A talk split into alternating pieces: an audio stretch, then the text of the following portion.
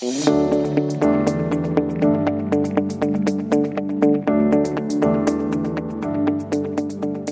and welcome to another episode of Investing Compass. Before we begin, a quick note that the information contained in this podcast is general in nature. It does not take into consideration your personal situation or circumstances.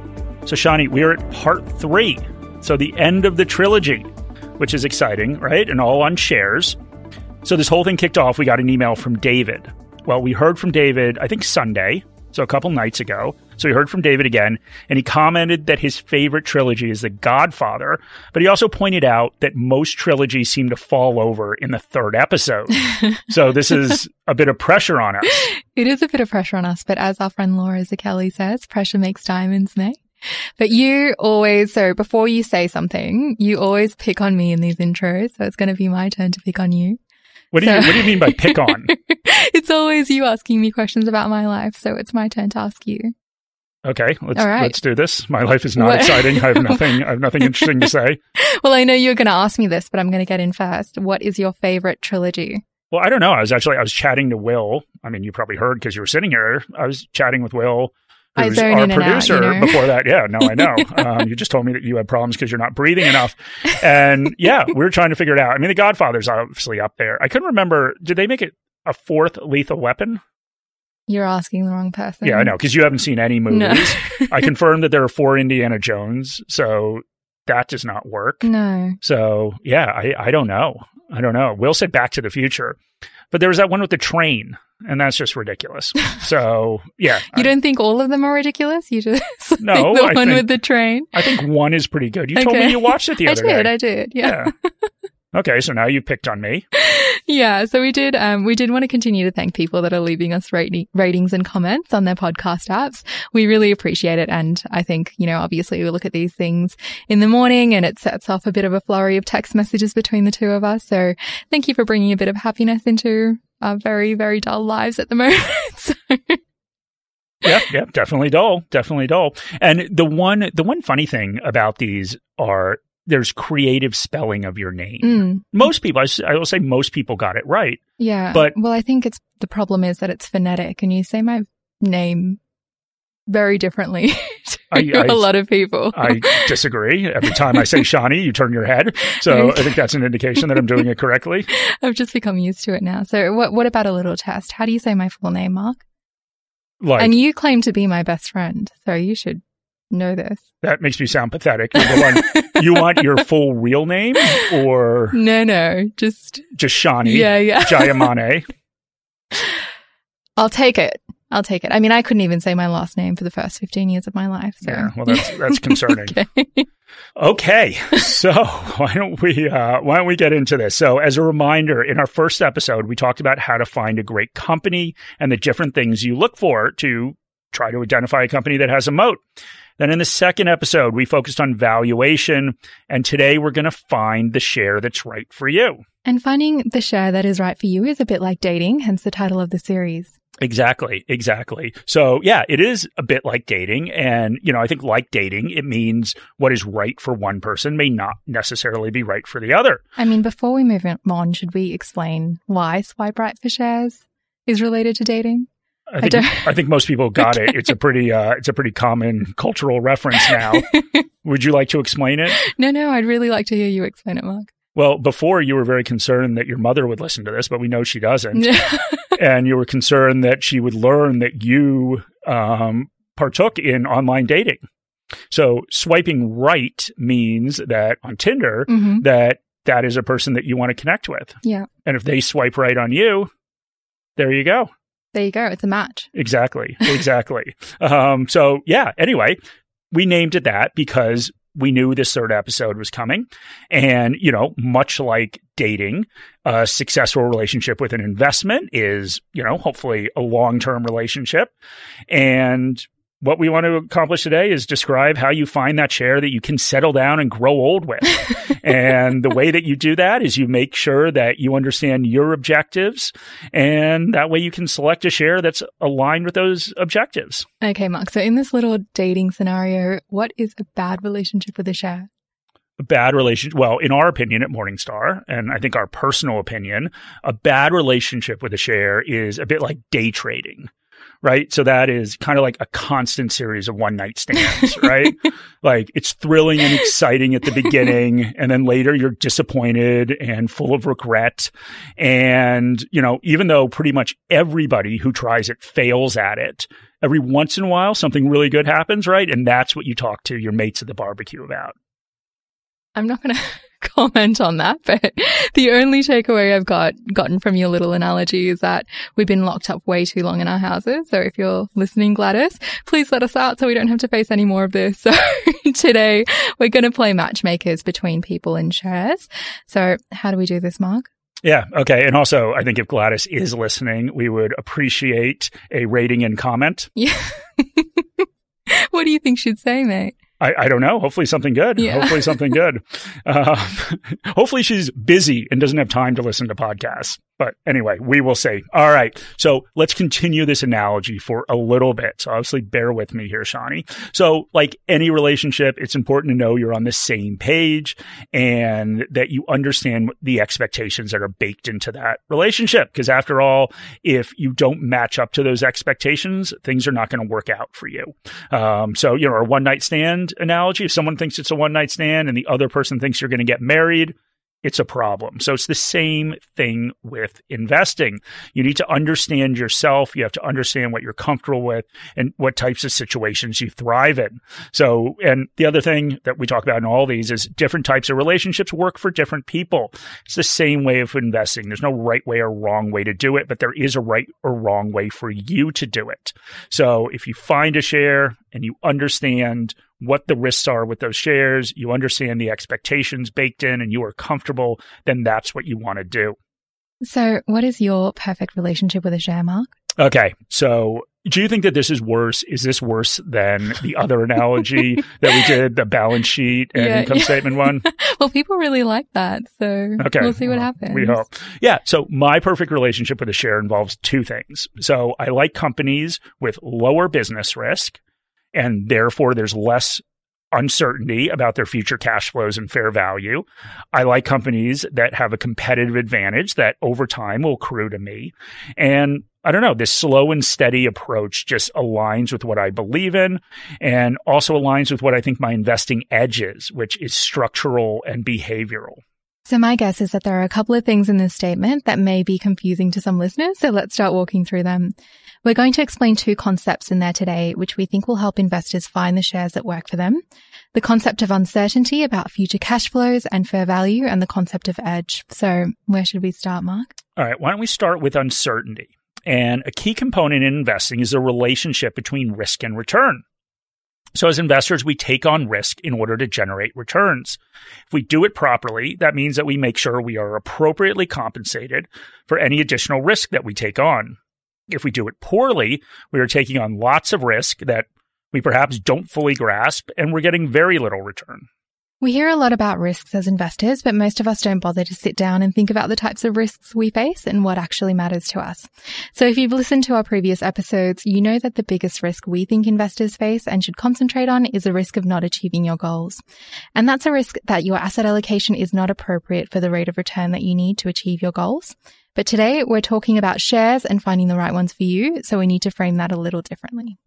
Yeah. So when we buy a share, we are, of course, buying an ownership stake in a company.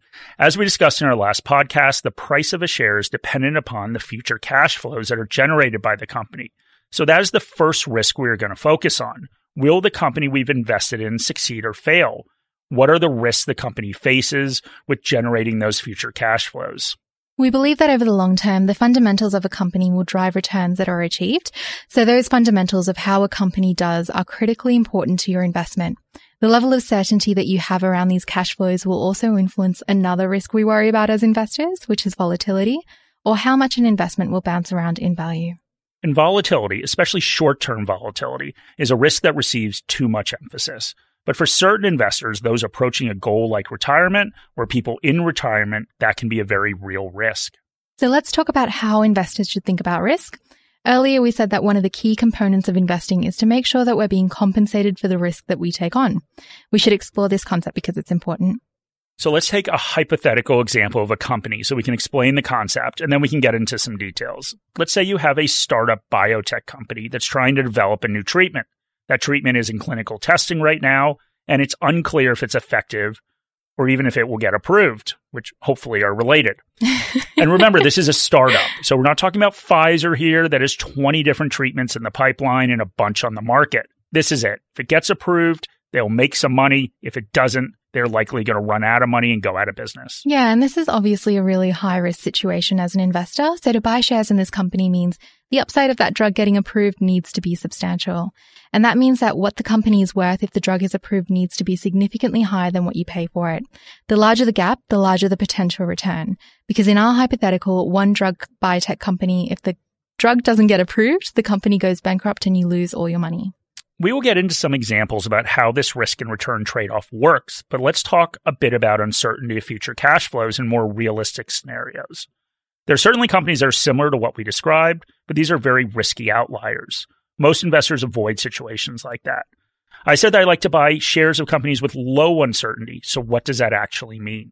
So this is actually where we go back to our first two episodes. So in episode one, you hopefully learn that a great business is one that has a sustainable competitive advantage that allows it to do well against competition, which is other companies.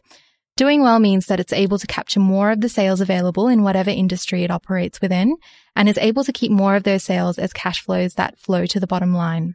In episode two, you hopefully learned that the value of a company is based on the cash flows that are generated in the future. So when we talk about risk with a company, we are talking about the risk that the company is able to generate cash flows into the future and at what level. And simplistically, we need to remember that if a company doesn't generate any sales and can't translate those sales or can't translate those sales into cash flows, it will go out of business. And that, of course, is bad for us as shareholders because we lose all our money. So a simple way to think about the riskiness of a company is how uncertain are those cash flows in the future. And as we covered last episode, because the value of a company is determined by using estimated cash flows, the more certain we are of those cash flows, the more certain we are of the value of the company. So the more confidence we have in the future of the company, the safer the investment is. It is more likely to stay in business and is more likely to generate cash that can be returned to investors or reinvested back in the business. So this safety is a good thing, of course, but it comes at a cost. So to invest in a safer company limits the downside of your investment, but it also limits the upside. There is less upside because the range of likely outcomes is limited and investors are able to predict those outcomes with a higher degree of certainty. And that means you're li- unlikely to be able to get as big of a discount to what it's worth. Hopefully everything conceptually makes sense. Mm-hmm. But Shani, what are some of the examples that or factors that increase this uncertainty? Yeah, so there's a couple large buckets that we want to look at when it comes to the degree of uncertainty of future cash flows. So the way the company internally operates, the external forces that impact the company and its market positioning, and the financial position the company is in. And this all makes sense the more precarious situation a company is in financially, so if it has high debt and limited access to additional financing, the riskier it is. If a company is not operationally efficient, has low margins, it can't invest capital efficiently, then it's riskier. If the company is dramatically impacted by events beyond its control, like the general economy, a lack of pricing power due to its product range or competition in the industry, and material exposure to ESG or, of course, environmental, social, and governance factors, the more risky it is. Now, if we're going to get into some specific examples, but if you're thinking about these different factors that will influence the uncertainty about future cash flows and different types of companies, a couple things should start to be obvious. In general, big companies would score higher on many of these factors than small companies. Certain industries would score higher on these factors than other industries. Companies that are headquartered and operate in countries with established rules of law and better safeguards over government overreach score higher on these factors. And of course, anyone who is investing in the Asia ETF lately is probably finding this out. Yeah, so I'll ignore that little dig at your thematic ETF, but, but you are right, Mark. Um, so a large company that has multiple product lines and that operates across the globe has certain advantages over a small company that just operates in one region or com- country and has a single product line. To continue with um, an example that we used in a previous episode, if you are a global liquor giant like Diageo and you sell multiple different labels of rum, gin, whiskey, vodka, and tequila, I can see Mark's eyes light up as I go through that list. Um, and you do it in 180 countries. You are more diversified than a distillery in Sydney that sells gin in New South Wales. If you are Diageo and consumer tastes shift away from gin, you would be protected. If New South Wales significantly raises taxes on spirits, it would likely have no material impact.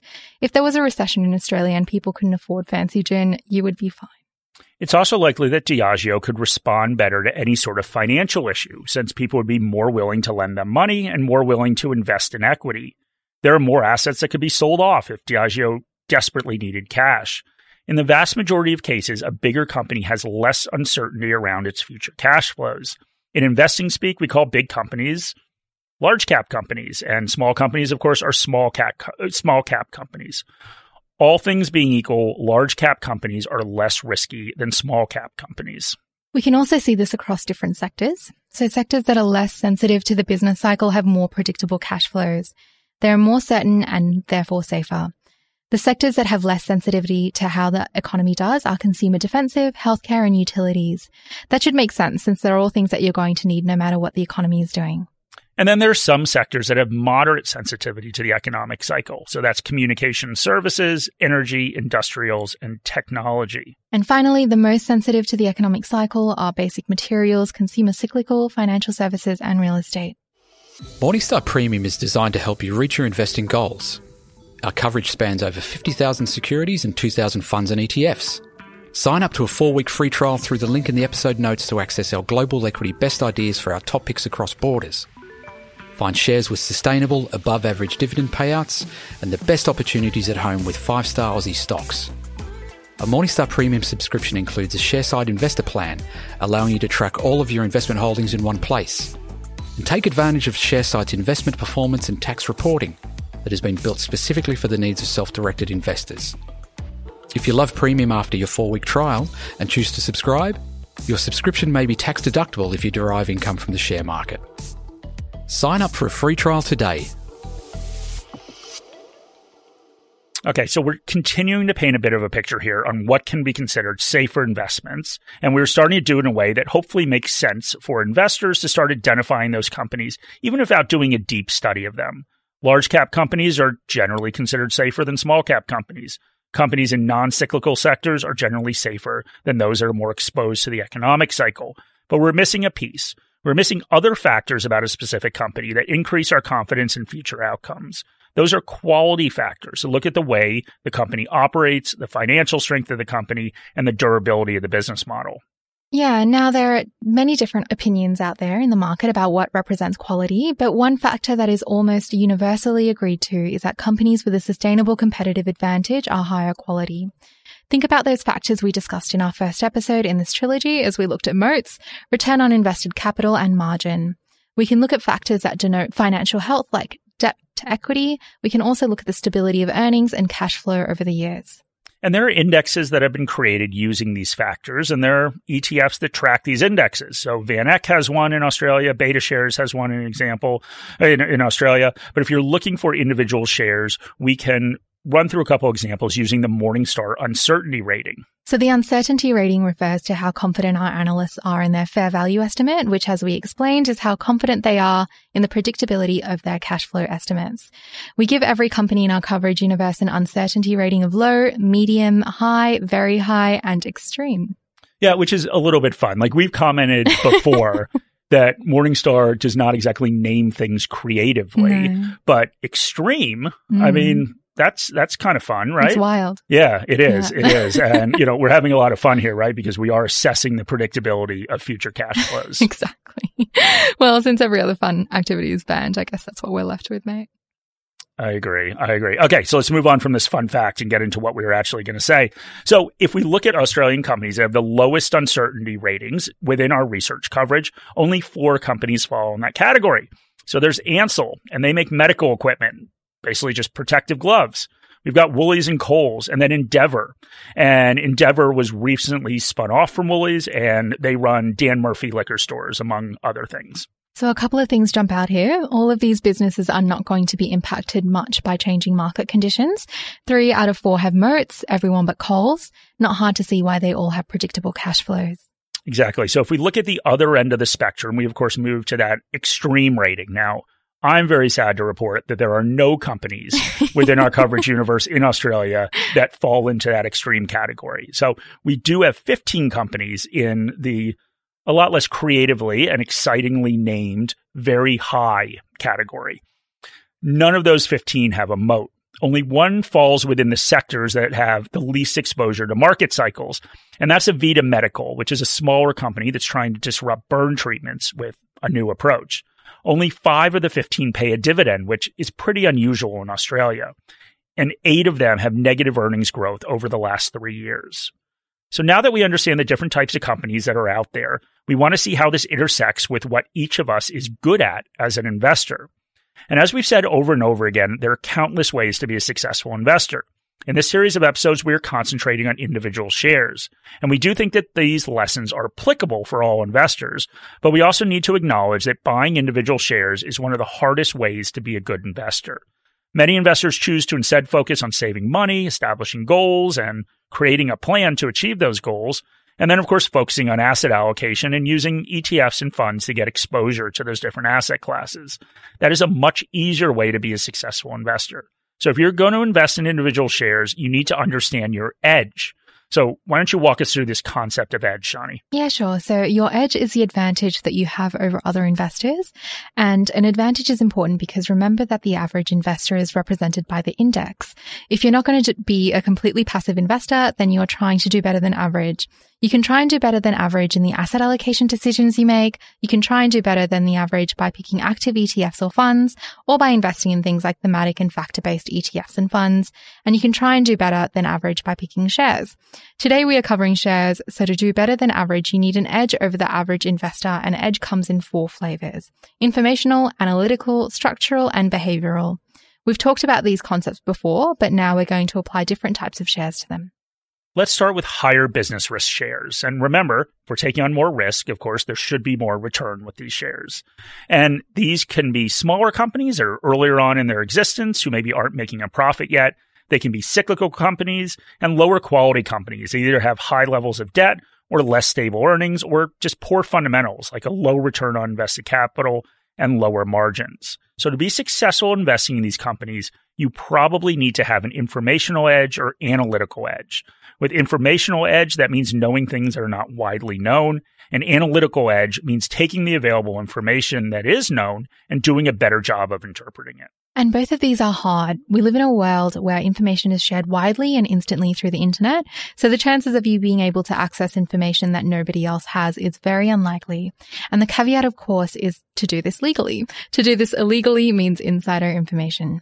In terms of analytical edge, that means that through your interpretation of available information, you come up with a different opinion than the market consensus on a share. And your viewpoint turns out to be correct. And realistically, to have analytical edge, you either need to have specialized knowledge that's very unique, or you just have to do a lot of work, work harder than everyone else, and really understand the situation a company finds itself in. In our early example of the startup biotech company, the whole premise of that investment is understanding the likelihood of the new treatment getting approved. If you really understood the disease and the treatment approach, and maybe thought that there was a 75% chance, 75% chance it would work and get approved, while the market thought there was a 50% chance, that would be an example of an analytical edge. Your understanding would allow you to better grasp the risk and return trade off and understand that what's being priced in the share was wrong. Both analytical edge and informational edge tends to work better in parts of the market that are less closely followed. If you're trying to analyze or find out information that isn't widely lo- known about one of the big four banks, you're going to have a lot of company. Countless professional and individual investors are looking at these companies. However, if you're looking at a small cap biotech company, you will have less competition. That's why active investing tends to do better in unloved parts of the market and why these two types of edge work better on riskier companies. So why don't we turn to behavioral edge and structural edge, which is what you said you thought you had at the beginning of the episode? Yeah, that's right, Shani. I want to invest in higher quality shares that have more certainty about their future cash flows. These are generally larger companies in developed markets. That means that there are a lot more investors that pay attention to them and spend their time analyzing them. And I'm realistic. I'm not going to do a better job with analysis of these companies. And I don't know anything that a lot of other people don't know. I don't have an informational edge or analytical edge, but I do believe I have a behavioral edge that allows me to buy these companies at the right time. To be greedy when everyone else is fearful, as Warren Buffett put it. Drink, Shani. and that means also avoiding the tops of the market when speculation is running wild. So, Mark, why do you think that you have this ability? I think we need to acknowledge, of course, that most people don't. You sound skeptical. well, I, I think part of this just kind of stems from my temperament. But I also think it stems from when I started investing and the impact that has had on me. So I started investing on my own when I was in uni, which was right before the dot com crash. And I've said this in previous episodes. I didn't know what I was doing and kind of even more dangerously, I didn't realize that I didn't know what I was doing. So needless to say, I got caught up in the hype that lots of people did at the same time and invested some terrible things.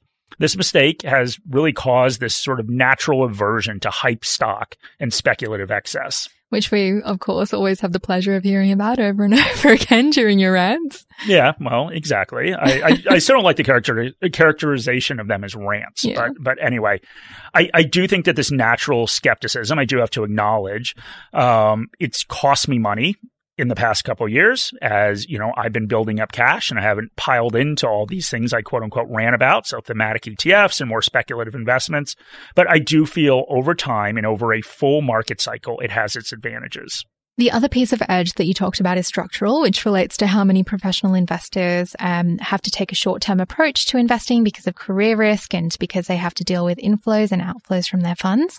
Why do you think you have this advantage?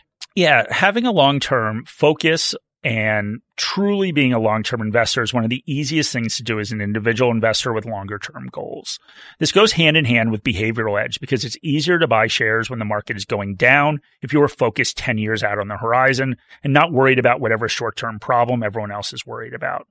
This also lends itself to investing in companies with sustainable competitive advantages because these advantages need time to play out.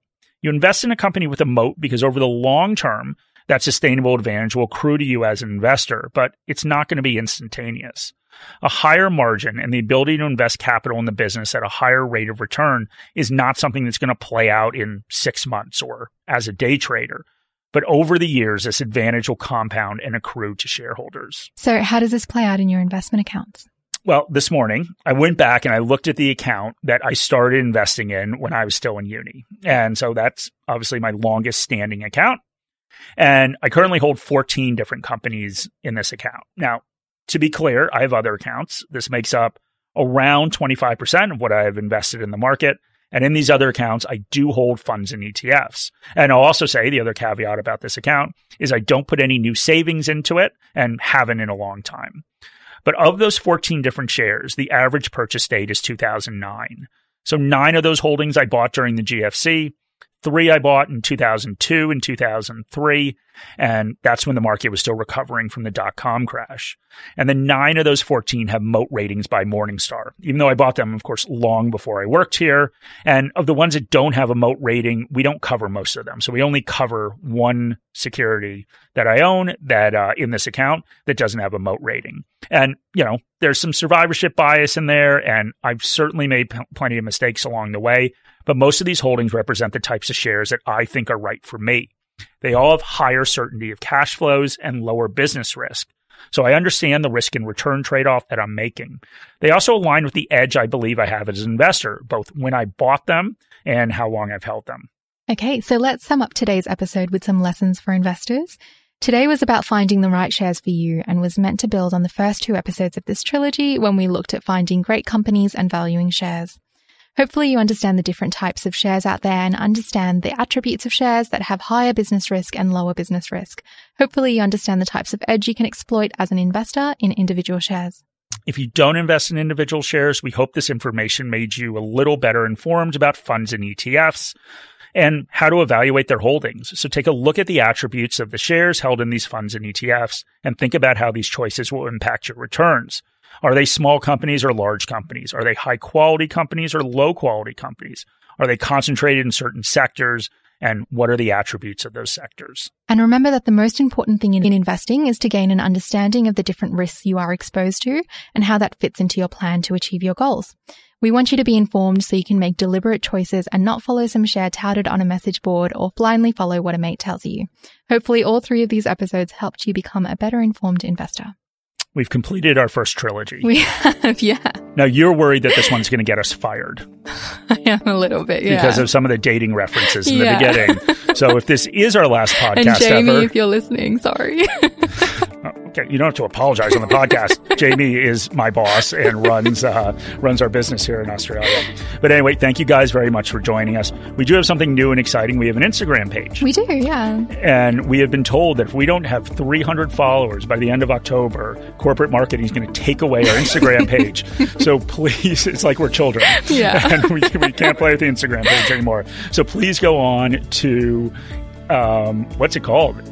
At Morningstar Investor AU. There we go. I should I should no- learn the name first. um, so please go on, follow our Instagram page. We put a bunch of stuff up there from our editorial team and from our webinars and podcasts. And of course, we would love comments. However you spell Shani's name, that's fine as long as you give us a five star rating Yeah, give it your nice best comment. go. Yeah. well, thank you guys very much. Any advice in this podcast is general advice or regulated financial advice under New Zealand law prepared by Morningstar Australasia Proprietary Limited and or Morningstar Research Limited without reference to your financial objectives, situations or needs. You should consider the advice in light of these matters and any relevant product disclosure statement before making any decision to invest. To obtain advice for your own situation, contact a financial advisor.